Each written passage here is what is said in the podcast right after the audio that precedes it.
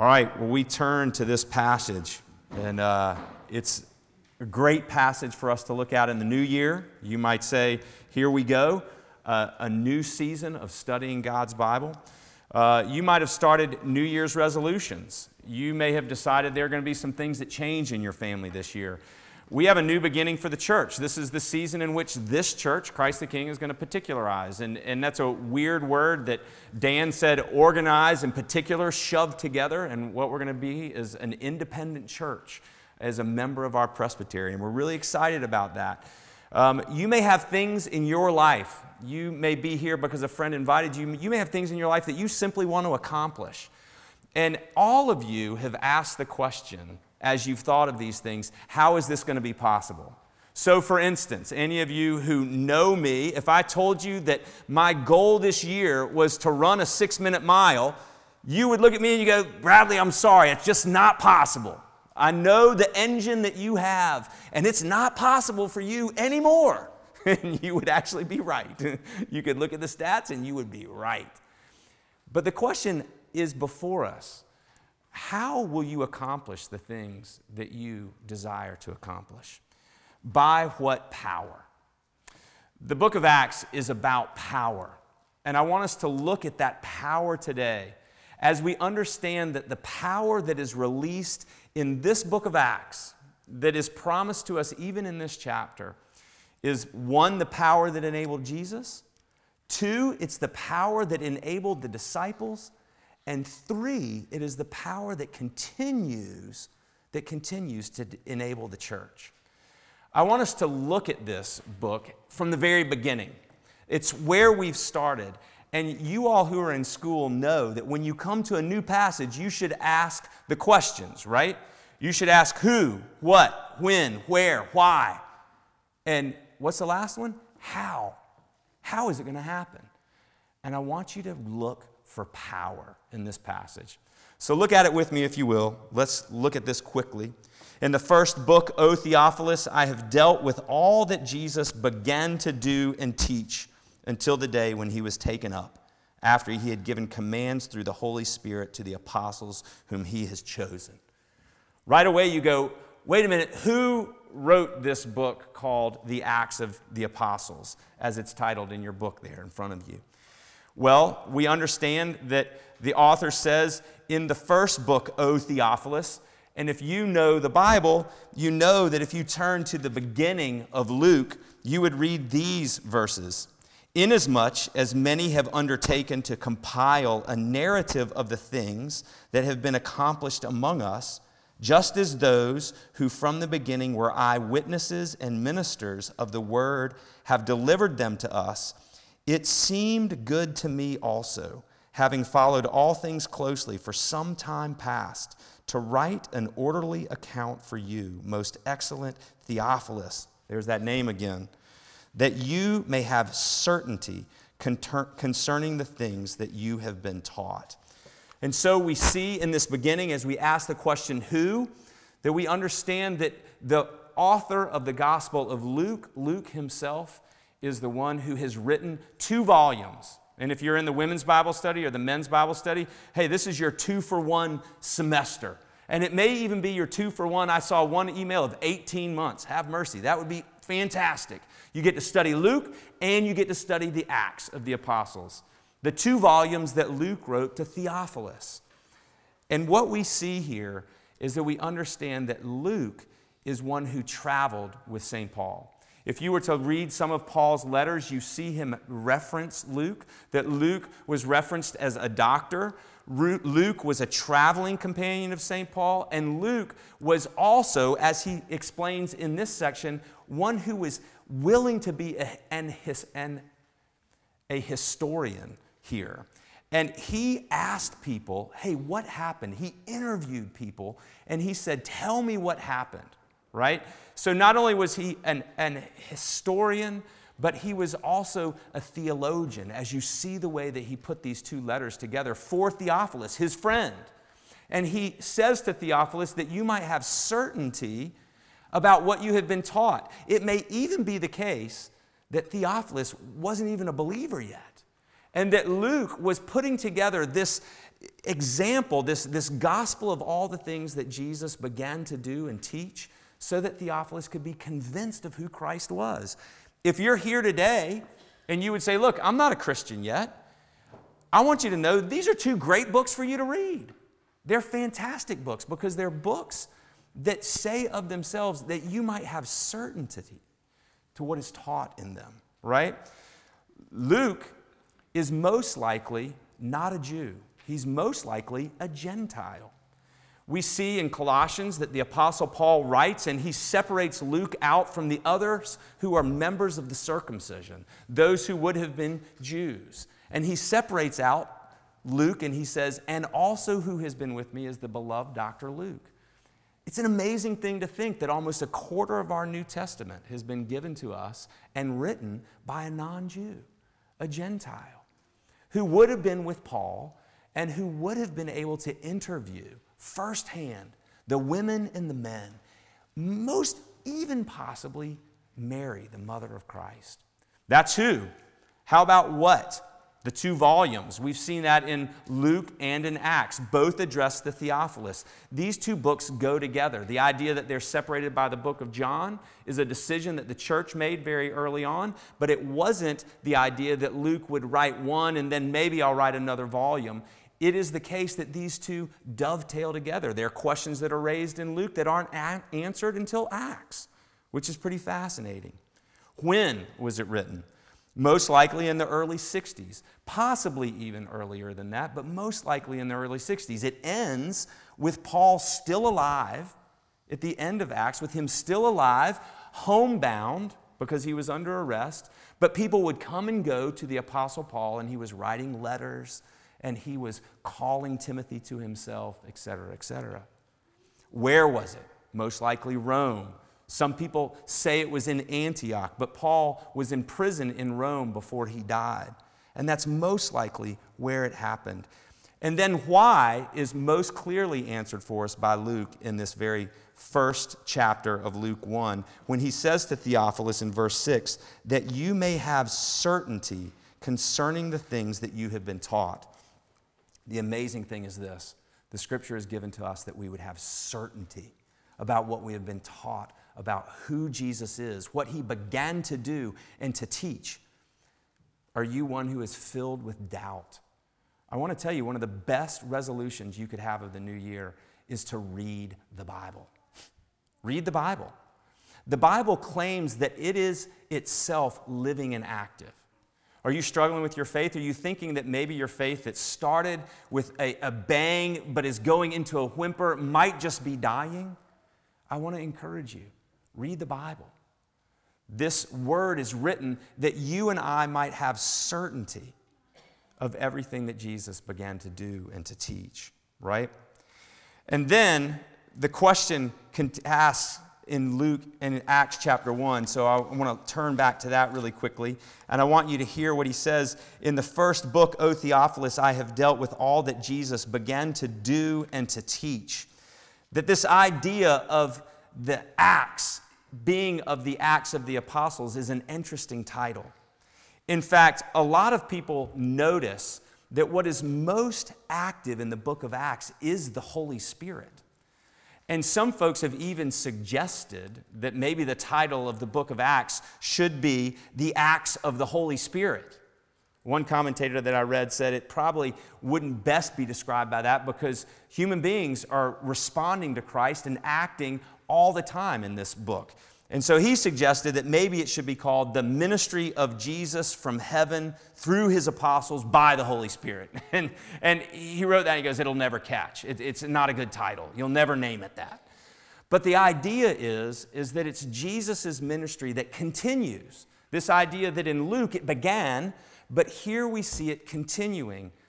I'm writing to you, O Theophilus I have dealt in the first book with all that Jesus began to do and to teach until the day he was taken up from the disciples, as if he's understanding, and this is what he's continuing to do.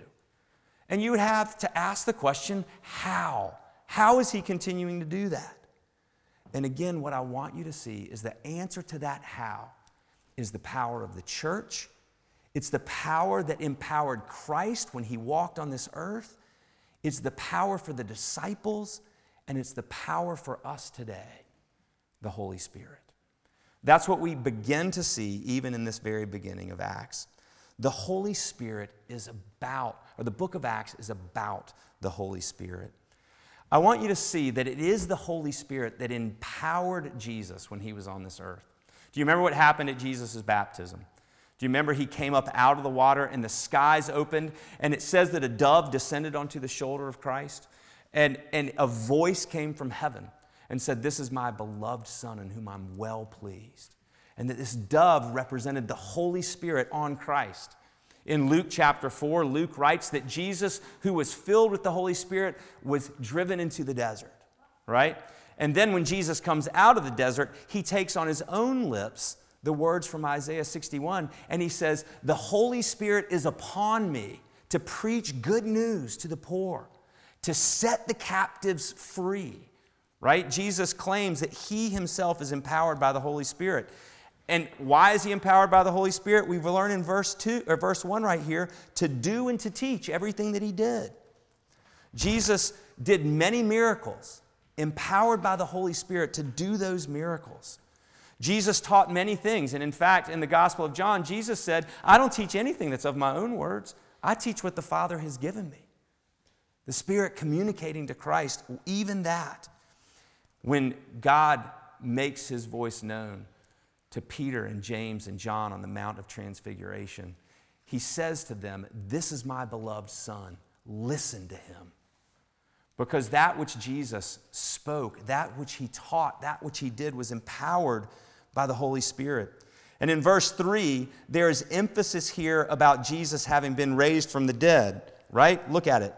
Until the day when Jesus was taken up, the ascension, after he had given commandments through the Holy Spirit to the apostles whom he had chosen, he presented himself alive to them after his suffering. Alive to them after his sufferings, crucifixion. Luke is saying, Listen, Theophilus, Jesus made himself known to us. He made himself known to us. And we understand that the Apostle Paul says in Ephesians that it was the power of the Holy Spirit that raised Jesus from the dead. So, not only is Jesus empowered to do and to teach all that he did, but even being raised from the dead was the power of the Holy Spirit.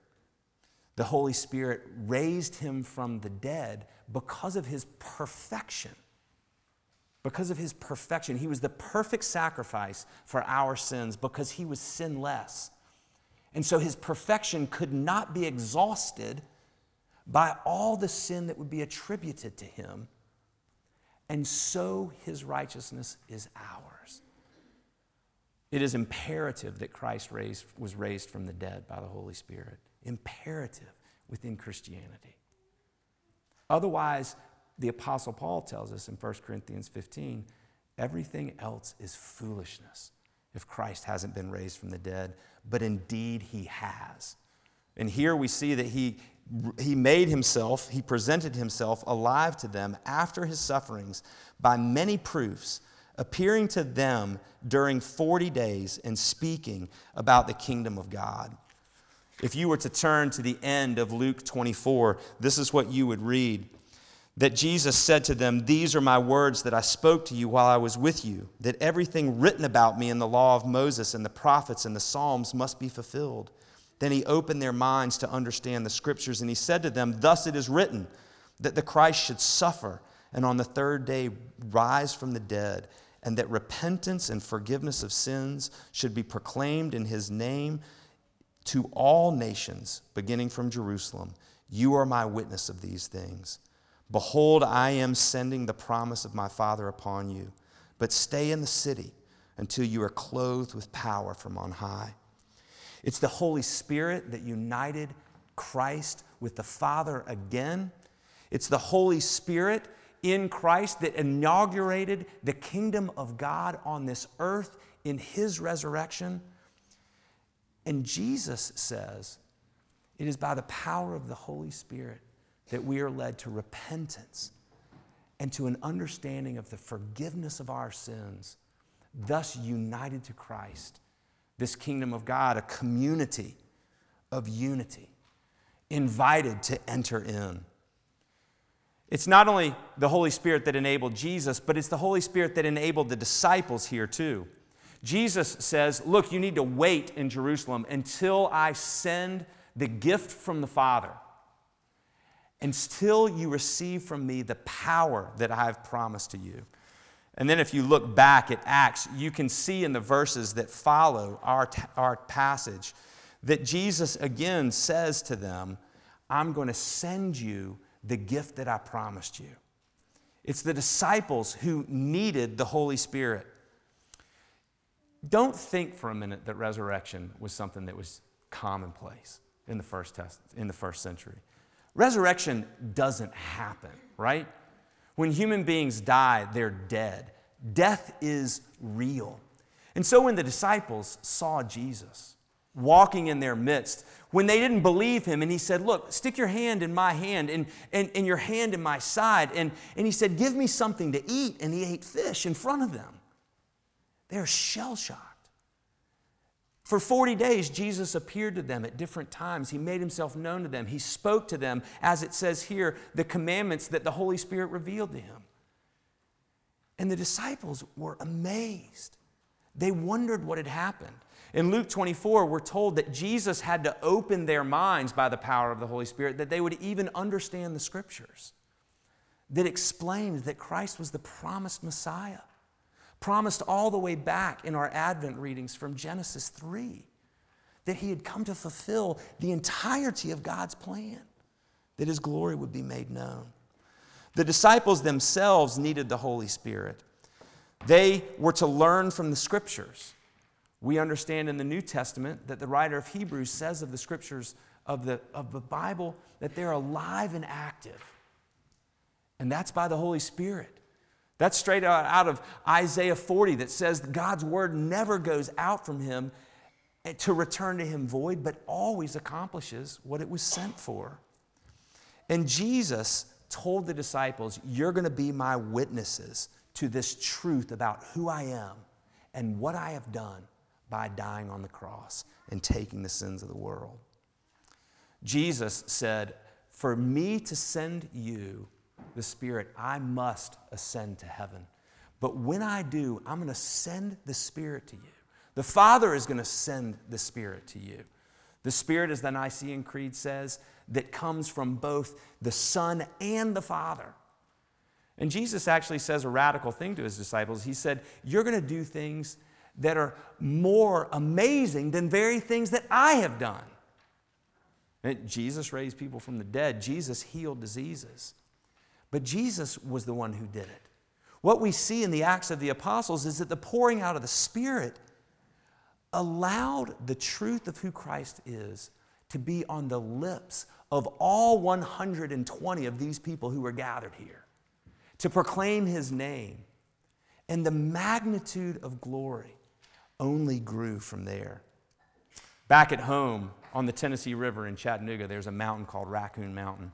And not only was it the side of the mountain that we had to run all the time for cross country practice from the bottom all the way to the top, but the mountain's kind of unique because what it's used for is the storage of water. When the electricity is, is cheap, they pump water all the way up to the top of the mountain so that when that electricity is needed, the water pours down the chutes into the turbines and generates enormous power. It's a picture I want you to have of what Jesus has promised. I am going to the Father. And from there, we will give you the gift of the Holy Spirit that you will be my witnesses. It's amazing. It says in the Bible that there were about 120 people that were gathered in this room when the Holy Spirit was poured out. We're going to get there. That, that's Acts chapter 2. You know it. But did you know that today in our world, there are 2.3 billion Christians? Listen, this promise was given to the disciples and those gathered in that room. Acts tells us about 120. And now, today in the world, 2.3 billion Christians, almost a third of the world's population. Do you want to know what's amazing? Is that these 2.3 billion people give witness to who God is. these greater works than even Jesus did, is what he promised by the gift of the Spirit. But lastly, this empowering of the Holy Spirit is for the church. What you and I are going to see as we look through the Gospel of Acts is that as these concentric circles of Jerusalem and Judea and Samaria and to the ends of the earth, as the, as the gospel pushes into those, as those concentric circles are blown apart, what we are going to see is the baptism of the Holy Spirit, the gift of the Holy Spirit in each of those groups. One of the ones that will shock you is in Acts 11. And, and Peter and John couldn't even believe that God would go to Gentiles, non Jews, and make his mercy known. And yet he did. He made himself known there. And to prove it, he poured out his Holy Spirit there. We understand that this promise goes to the ends of the earth 2.3 billion Christians the Holy Spirit has been poured out. Peter, who was there, says, Look, you people who are part of the church are like living stones, among whom the Holy Spirit dwells. The Apostle Paul says to the Christians in this town of Ephesus, I want you to know the hope that you have been called to, God's valuation of you as His rich inheritance, and the power that's at work within you, the same power that raised Jesus from the dead. You see, this power, the enabling power of the Holy Spirit, is the power of the church today. It's our power, it's ours. So, what do I want for you and for us in this season? What have I been praying for as I've been thinking of you all? as we would see in this account, the Acts of the Apostles, or as the more you know, thorough title might say, the ministry of Jesus from heaven through his disciples by the power of the Holy Spirit, right? That as we see that and as we witness it, what do I want from you? What do I want for you, rather? I want the same thing that Luke wanted for Theophilus. I want you to have a conviction of the certainty of what has been taught to you about all that Jesus has done and all that his, he, he has said. That certainty doesn't come from you saying a mantra to yourself. It doesn't come from your own self discipline. It doesn't come from denying anything else to ever enter your head. It comes through God's Word, which is living and active, that is written down for us, the church, that we might have certainty of everything that we have been taught about who Jesus is, what he has done, and what he has said. I want you to have the certainty of the forgiveness of your sins. I want for you all the freedom of repentance and regular repentance. Martin Luther said it was the first of the 95 Theses. The life of the Christian is always and continually a life of repentance and faith. I long for that for you. That Christ would be your identity and that the Holy Spirit would be your comforter.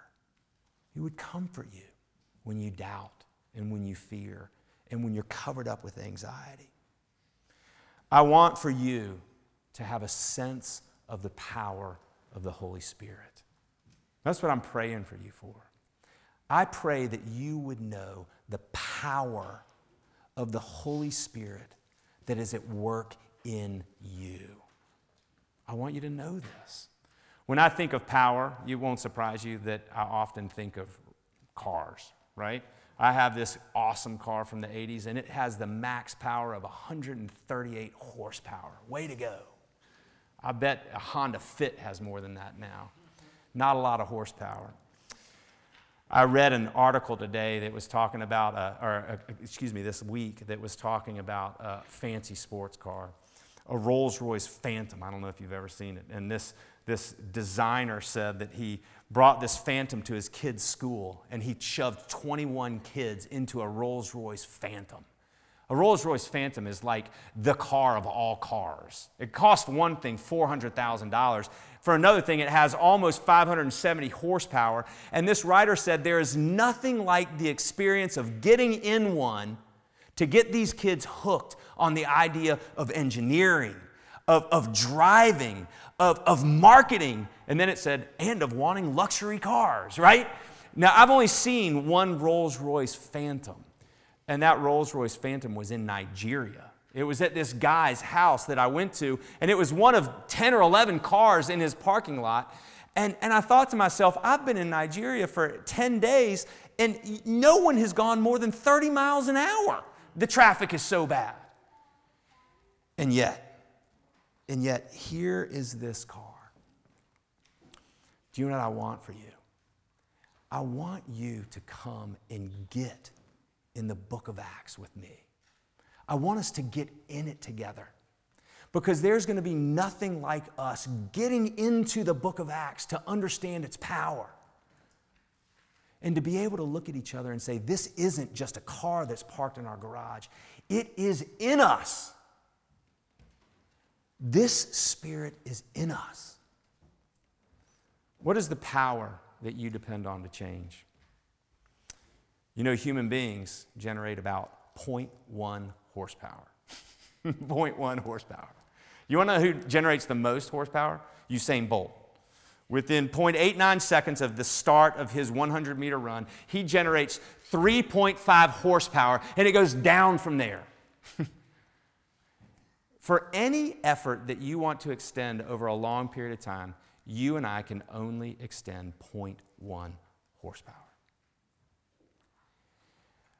By what power do you hope to live this year? By what power will this church become what God intended it to be? By what power is the church going to reach into the ends of the earth?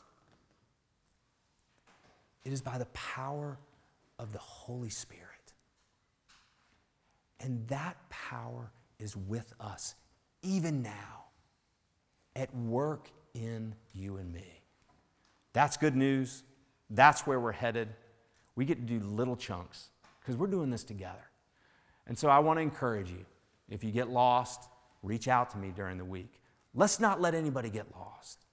Let's follow along and see what God is going to do in us as we read this book the Acts of the Apostles. Let's pray.